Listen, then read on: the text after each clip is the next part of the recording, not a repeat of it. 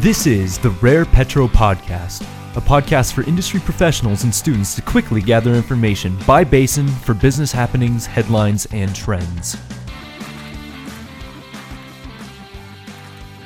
What is going on, Rare Petro Nation?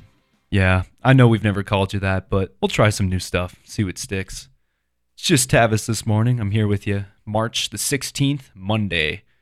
Back to work, and uh, feels like a strange episode of The Twilight Zone, doesn't it? Woke up this morning, oil prices were, well, WTI dipped below $29, but Brent seems to be holding at about 30. Otherwise, uh, toilet paper. Let's talk about some toilet paper. And know that I went to the store with my roommates because we were running low, and uh, we got to the aisle, walked in the King Supers, and saw that it was uh, it was empty. So we exhausted our last roll of toilet paper, but we found the softest paper towels known to man. So I think that'll get us through these trying times, huh? But today's going to be a shorter episode, pretty quick update. Please follow us on our website. We're trying to push out some more content, so make sure you're going to rarepetro.com.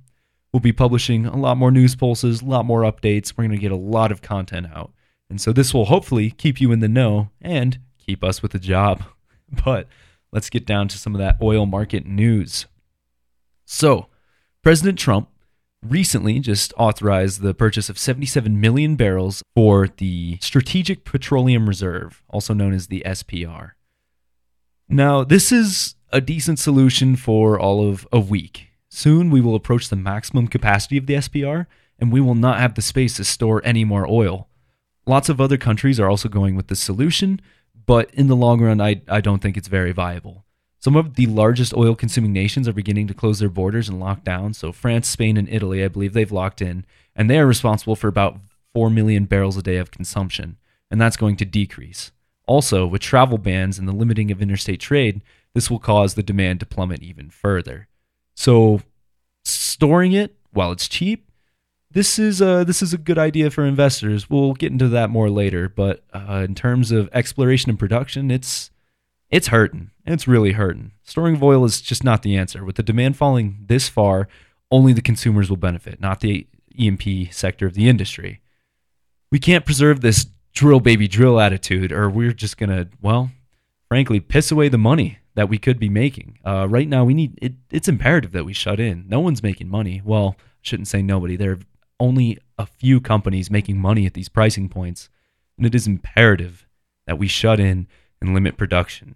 Rebalancing supply and demand should be the primary goal right now because the US needs to severely limit its production along with the rest of the world to combat this Saudi and Russia price war and hopefully prop up these prices so that we can get back to producing and making money, not just producing.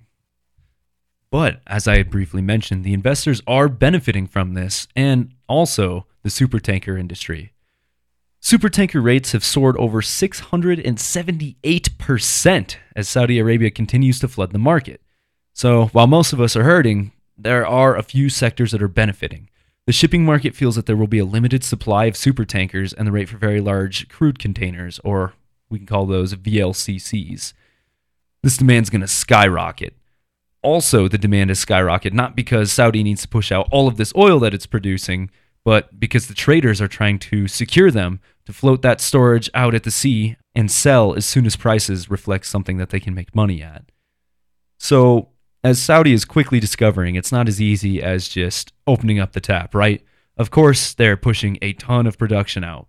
But what can you do with this production? Reserves are going to fill, oil tankers are going to go to the highest bidder, which will probably be investors looking to buy up all this oil they can at cheap, wait for the prices to increase, and then sell.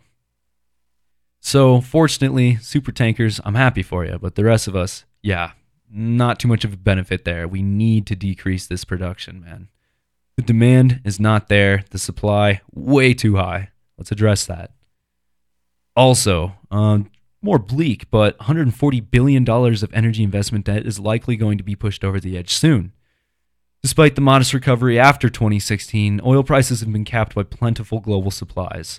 At the same time, investors' patience have been exhausted as many of these equity investors are seeing consistently poor returns. So, although the initial production of some of these shale wells is fantastic, it's decreased pretty quickly. And now some of these companies are really struggling to pay back their debts. Now, remember, that was before, that was way before the double whammy from coronavirus and the supply shock from Saudi Arabia. President Donald Trump's efforts to prop up prices have proved mostly ineffective, and it's pretty unlikely to offset any more supply from major producers. Major producers, E&P, please help us all out. We need to shut stuff in. Some of you uh, are reducing the wages and salaries of executives and choosing to limit production. Limiting growth is a start, but you need to limit production as well. It's going to be a, probably too late for a lot of these producers to refinance their way out. And uh, unfortunately, what that means, well, mergers for one, and bankruptcies second. It's likely that some of these companies will go bankrupt. And uh, I was reading on LinkedIn that the value of the Anadarko acquisition has recently plummeted. So if anyone's able to pick up Anadarko and Occidental, and uh, it's speculated that Chevron could be in the right position to do so, it's going to be an easy two for one, uh, especially in this market. Lastly, it is to be known that the Saudi prince, he's catching some, uh, he's catching some flack. He continues to detain plenty of members opposing his decision. This is something he's done a lot in the past, but uh, many executives within the oil and gas industry and political players as well have opposed his decisions. I mean, even last year, Saudi Aramco saw its profits fall by 22 billion. I believe it was 110-ish billion in 2018 and only 80 so billion in 2019. So this fall is concerning a lot of the producers. And uh, government officials are not pleased, producers not pleased, but the easiest thing for the Saudi prince to do is to detain them. And good lord, this is a crazy world. This is, like I said, it's a bad episode of The Twilight Zone, and uh, markets are still suffering. So we'll try to keep you posted throughout the rest of the week. Like I said, it's just a quick update. If you're going to want more, this is going to be great for your commute, something real easy to listen to. You can subscribe to us on Apple Podcasts or on SoundCloud as well if that's easier for you. But let's uh, let's keep our heads up in these times. It's going to be easy to let yourself get down, but get outside, go for a walk, call the ones you love, and try not to buy into the hysteria too too hard. Because, uh, believe it or not, I would like to wipe with toilet paper eventually. we'll see you next time.